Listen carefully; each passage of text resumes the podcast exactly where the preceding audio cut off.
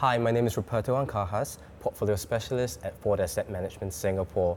And with me, we have Brian Arcese, a Portfolio Manager. So today, we're going to be talking about ESG and Foord. Brian, you've been at Foord for over nine years now.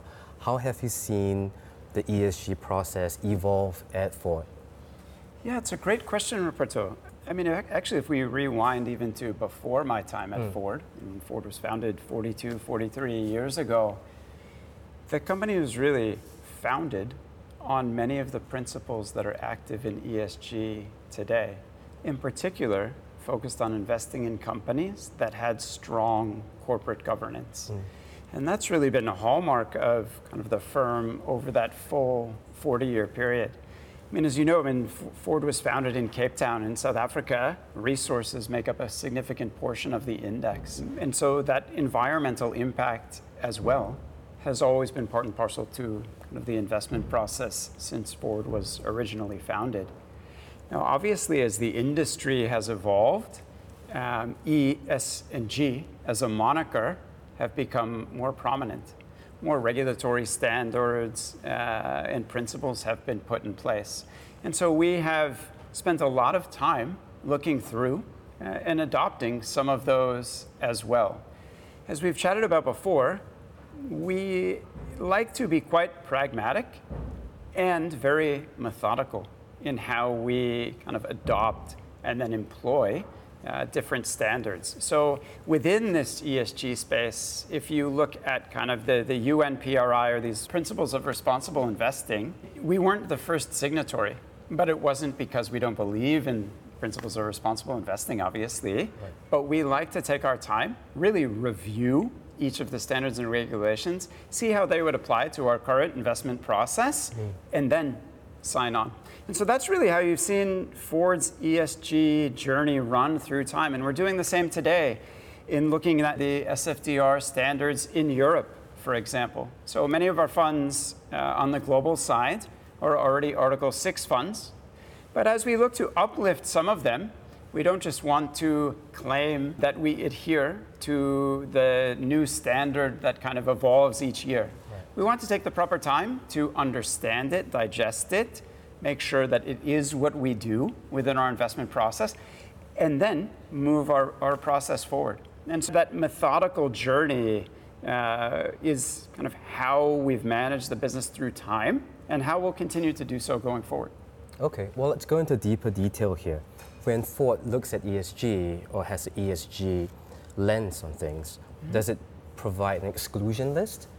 How does Foord do that? Yeah, so we've taken the tact that going forward, so we don't apply an exclusion list. Okay. We build our own exclusion list uh, over time, to be honest. The reason being is that if you, again, kind of take a pragmatic approach to the space and you look at exclusion lists kind of today, you'll see either integrated oil companies or miners on exclusion lists. But when you take a step back and think about what's needed for the energy transition, I mean, the world needs significantly more copper uh, to further the energy transition than we have today.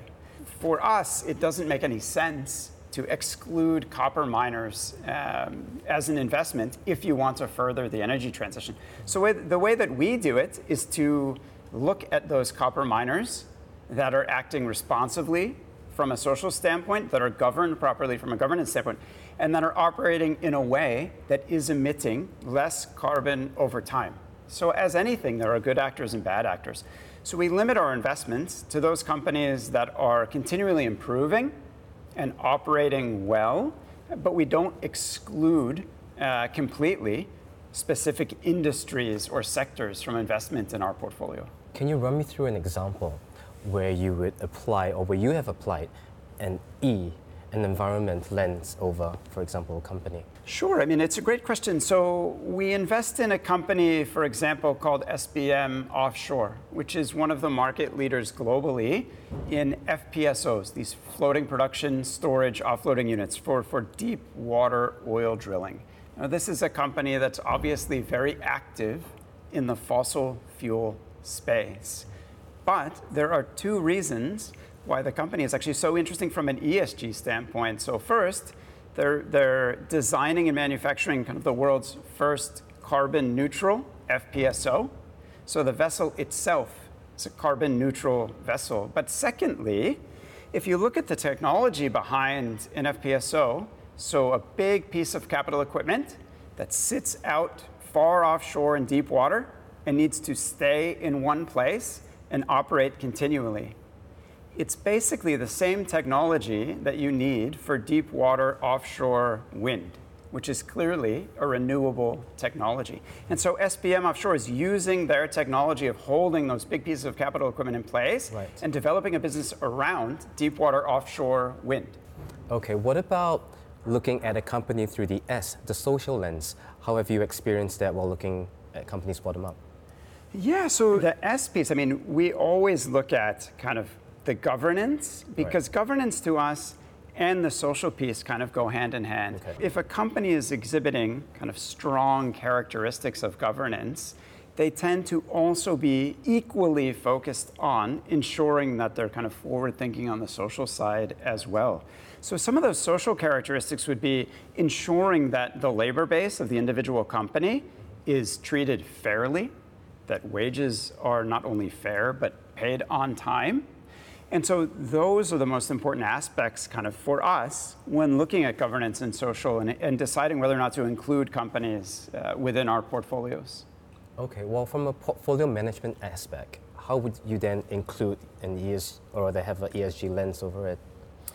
For us, it's incorporated fully into the bottoms up research for each of the underlying companies. So, what some firms may do is to do bottoms up work on a security and then separately check how that security kind of fares mm-hmm. on an ESG ranking scale.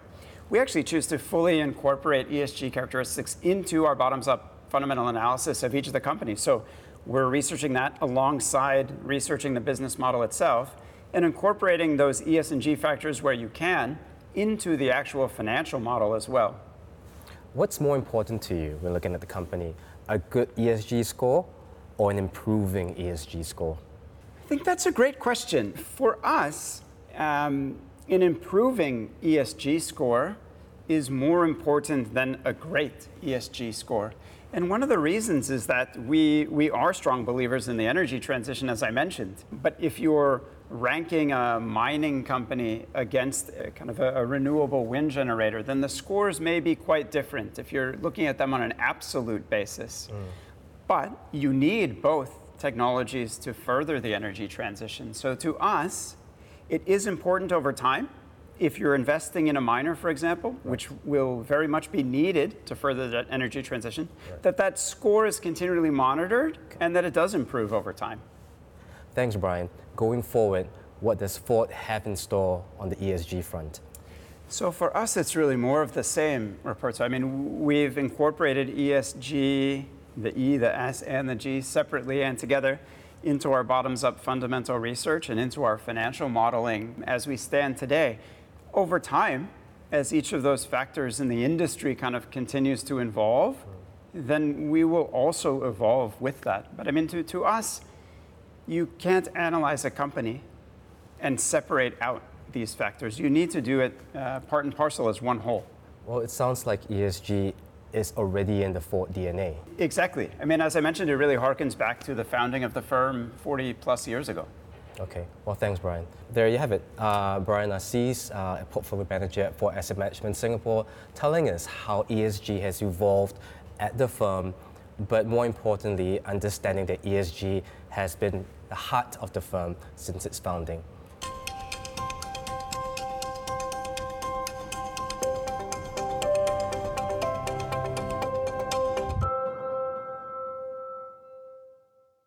Podcast is for information purposes only and should not be construed as investment advice. The economic views presented are drawn from facts current on the date of publication. This podcast has not been reviewed by any regulatory authority, including the Monetary Authority of Singapore or the Financial Sector Conduct Authority. Foord Asset Management Companies are a licensed FSP in South Africa and a licensed fund management company in Singapore. For more information, visit Foord.com.